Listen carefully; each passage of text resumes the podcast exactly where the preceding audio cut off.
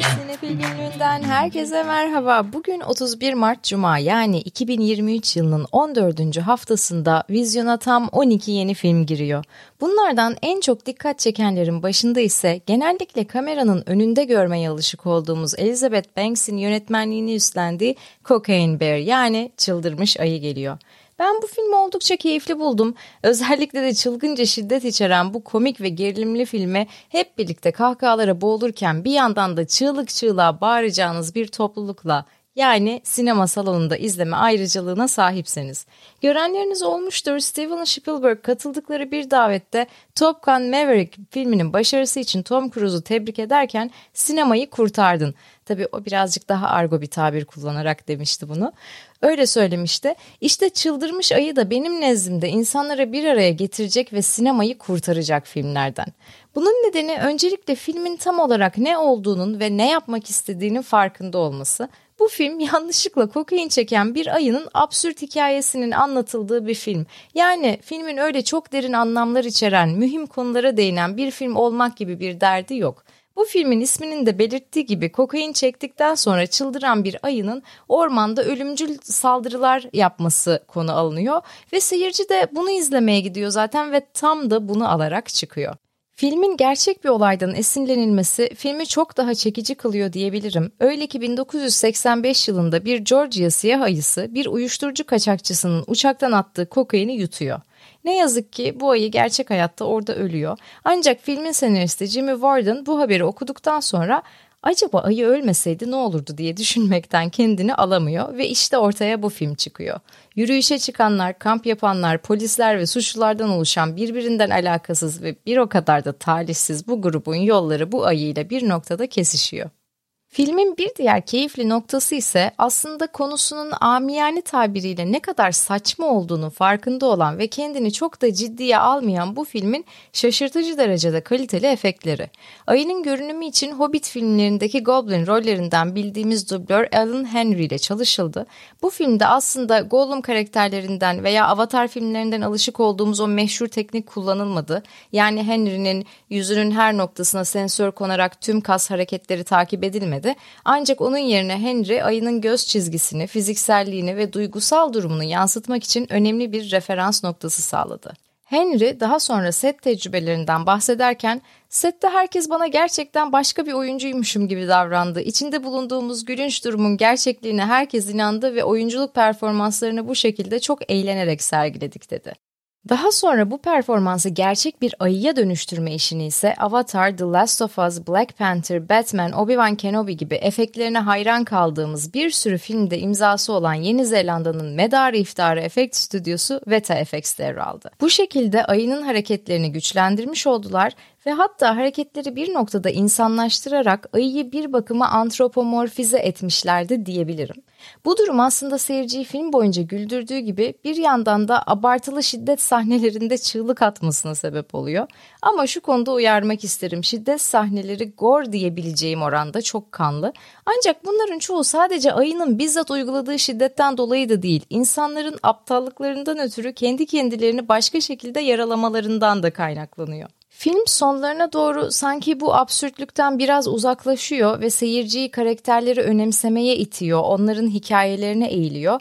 Bu durum özellikle son üçte birinde filmin aksiyonunu biraz düşürüyor. Ben şahsen bunun yerine eğlenceye, aksiyona ve gerilime devam etmek isteyen taraftayım sanki. Ama yine de çıldırmış ayı kafanızı oldukça güzelleştirecek eğlenceli bir bir buçuk saat vaat ediyor. Bu hafta Cannes 2022'de dünya premierini yapmış olan Tchaikovsky'nin Karısı filmi de belirli sinemalarda vizyona giriyor. Bu film Cannes'da çok ses getirmişti. Sadece kendisiyle değil ama yönetmeni Kirill Serebrenikov'un da orada olmasıyla daha doğrusu olabilmesiyle. Öyle ki bu yönetmen 2018 yılında yaptığı Summer isimli filmin galasına o dönem ev hapsinde olması nedeniyle katılamamıştı. 2021 yapımı Petros Flu'nun galasında ise seyahat yasağı aldı ve yine katılamadı.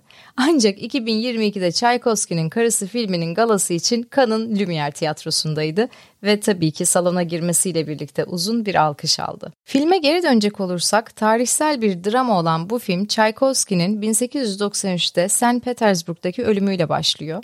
Yönetmen Serebrenikov'un artık alameti farikası haline gelen gerçeküstü kara mizah elbette bu filmde de karşımıza çıkıyor. Çaykovski'nin cesedi karısına son bir kez eziyet etmek için diriliyor. Filmde 1872 yılına geri dönüyorlar ve ilişkilerinin dinamikleri hakkında kafa yoruyorlar. Bu film izlemesi oldukça keyifli ve hararetli bir fantastik drama diyebilirim. Belki her zevke hitap edecek bir film değil ancak eğer bu absürt kara mizah tarzındaki filmler hoşunuza gidiyorsa izlemenizi kesinlikle tavsiye ederim. Vizyon filmleri dışında bu haftanın sinema gündeminde İstanbul Film Festivali var. İKSV tarafından her sene yapılan bu festivalin bu sene 42.si düzenleniyor. 7-18 Nisan tarihleri arasında gerçekleşecek festivalin programı geçtiğimiz haftalarda açıklandı. Lale Kart üyeleri için bilet satışları 27 Mart'ta başlamıştı. Ancak genel bilet satışları bugün yani 31 Mart itibariyle açılıyor. Biletler genelde çok hızlı tükendiğinden eğer izleme niyetinde olduğunuz filmler varsa bilet almak için elinizi çabuk tutmanızı öneririm. Bu sene 150'yi aşkın film gösterilecek olan festivalde hangi filmlere bilet almak istediğinize karar veremiyorsanız hiç merak etmeyin çünkü size çok güzel önerilerim var. Festivalin açılış filmiyle başlayalım. Charlotte Reagan'ın ilk uzun metrajlı filmi Scrapper yani Türkçe ismiyle Hırçın. Bu film Sundance Film Festivali'nde çok ses getirmişti ve büyük jüri ödülüne layık görülmüştü.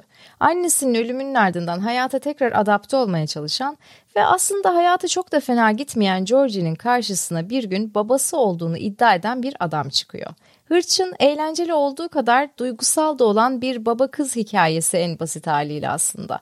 Filmin başrolünde ise geçtiğimiz sene Triangle of Sadness filmiyle ismini duyuran Harris Dickinson yer alıyor. Buna ek olarak İstanbul Film Festivali'nin iki önemli yarışması var. Uluslararası yarışma ve ulusal yarışma. Uluslararası yarışmanın bu yılki jüri başkanı Portekiz yönetmen Joao Canicho.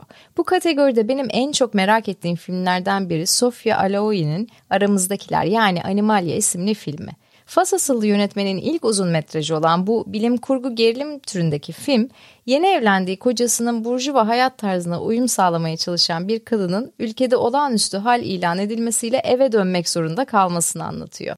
Yönetmen Alaoi bu filmle ilgili olarak Arap sinemasını bir takım kalıplara tıktık. Benim mücadelem bu klişelere karşı diyor. Bunun dışında uluslararası yarışma kategorisinde bir grup insanın müdavimleri olduğu barın satışa çıkarılması sonucunda yaşadıkları hisleri konu edilen Atlantic Bar, Hollanda-Avustralyalı otör yönetmen Rolf de Heer'in son filmi İnsanlık Ölmedi ve hiç iz bırakmadan kaybolan bir genç kadının hikayesini ele alan Kopenhag diye bir yer yok da öne çıkan filmler arasında. Ulusal yarışma ise Emin Alper'in jüri başkanlığı eşliğinde yapılıyor. Bu yarışma kapsamında Onur Saylak'ın yeni filmi Boğa Boğa, Çiğdem Sezgin tarafından yönetilen Suna, Bekir Bülbül'ün bir tutam karanfil filmleri de benim merak ettiklerim arasında. Ama ben bu iki kategorinin de filmlerini yakından incelemenizi öneririm. İzlemek isteyebileceğiniz birçok filmi içeren bölüm ise galalar seçkisi. Her yıl olduğu gibi bu yılda festival programında Cannes, Venedik, Sundance, Berlin gibi önemli film festivallerinde öne çıkmış birçok yapım Türkiye galasını yaparak İstanbul Film Festivali'nde izleyiciyle buluşacak. Şubat ayında düzenlenen Berlin Film Festivali'nde altın ayı kazanan belgesel Küçük Evren ve jüri büyük ödülünü kazanan Kızıl Gökyüzü de bu yapımlar arasında yer alıyor.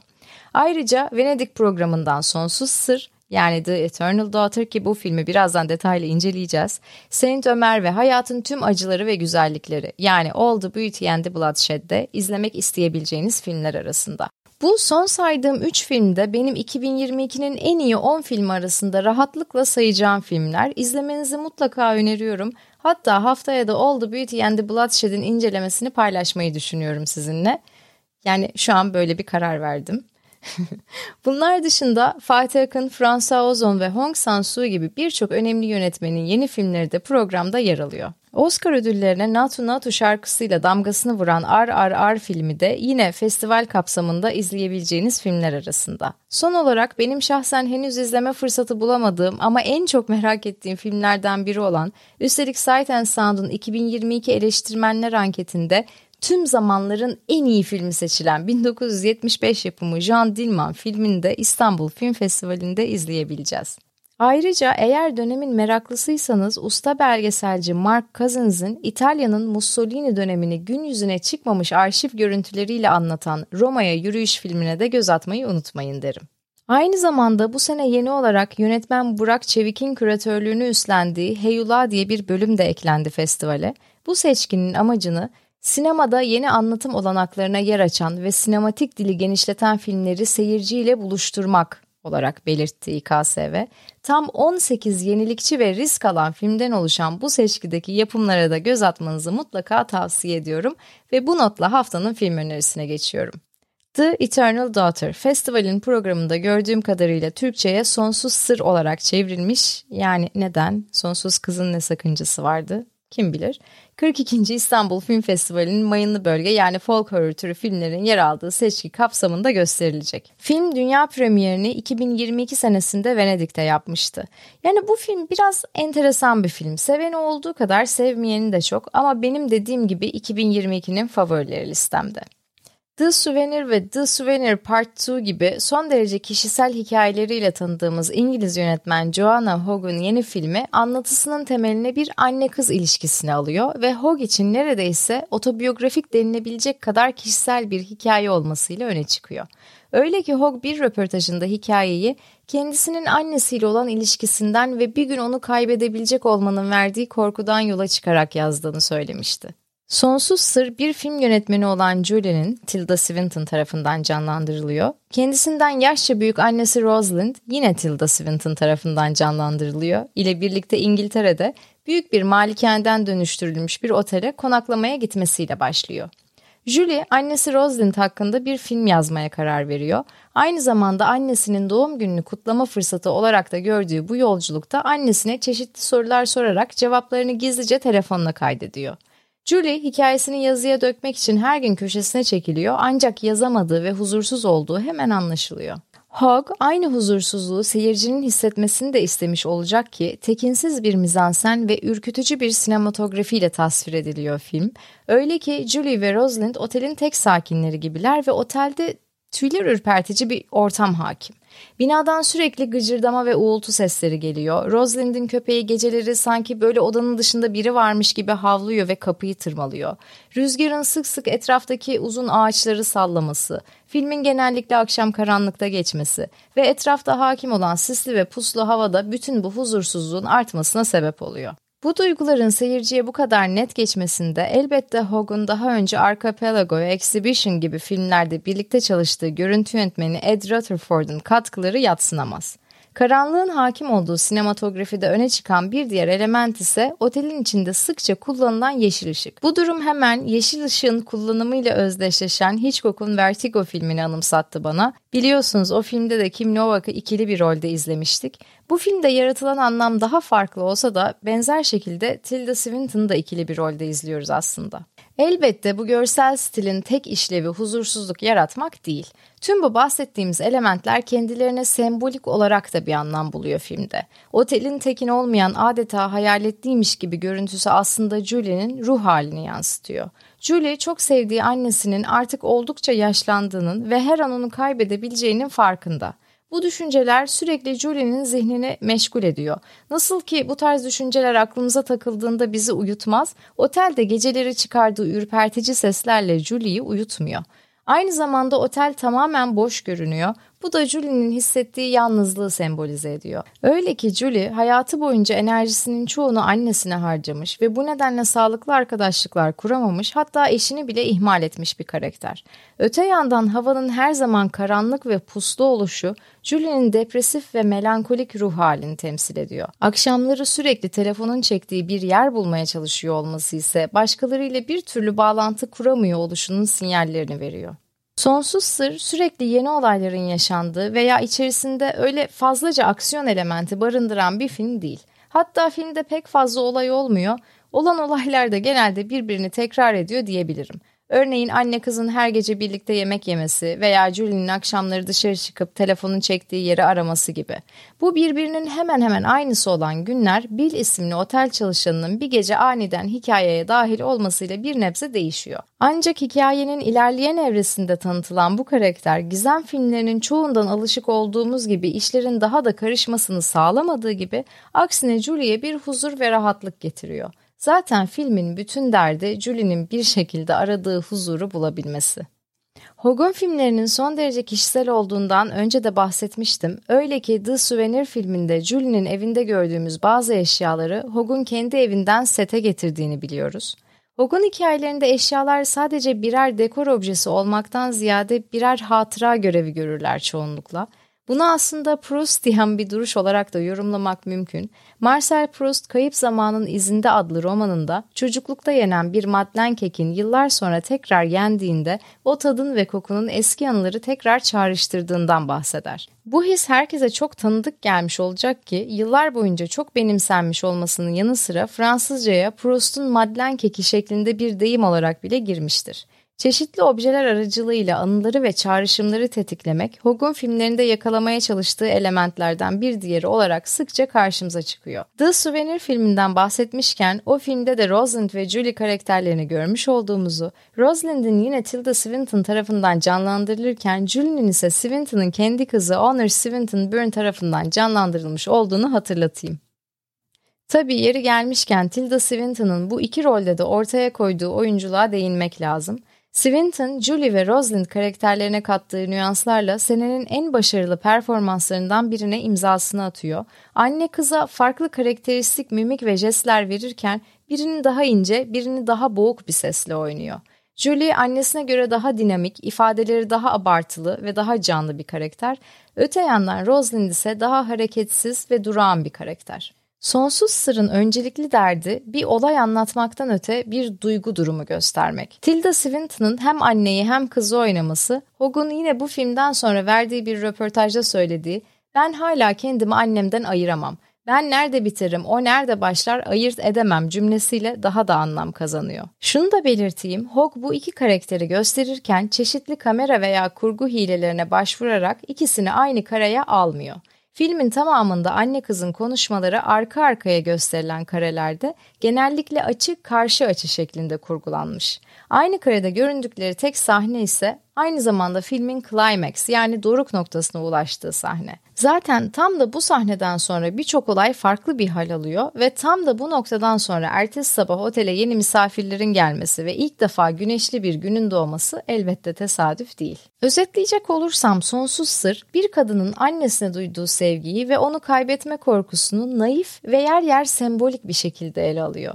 Film aynı anda hem huzursuz ederken hem de samimi olmayı başarıyor. Sevdiklerimizi kaybetme korkusu aslında hepimizin özdeşleşebileceği bir duyguyken Hogg bu kaçınılmaz sonu kabullenmeyi ve iyi kötü bir avuntu bulmayı nevi şahsına münhasır tarzıyla öğütlüyor. Eğer siz de en nihayetinde hiçbir duygunun sevgi kadar derin izler bırakamayacağını düşünenlerdenseniz Sonsuz Sırrı izlemenizi tavsiye ediyorum ve bu haftaki programı bitiriyorum. Sinefil günlüğünde Sedef Hızlan'ı dinlediniz. Çok teşekkürler. Haftaya yeni bölümü dinlemeyi unutmayın. Sinemalarda görüşürüz.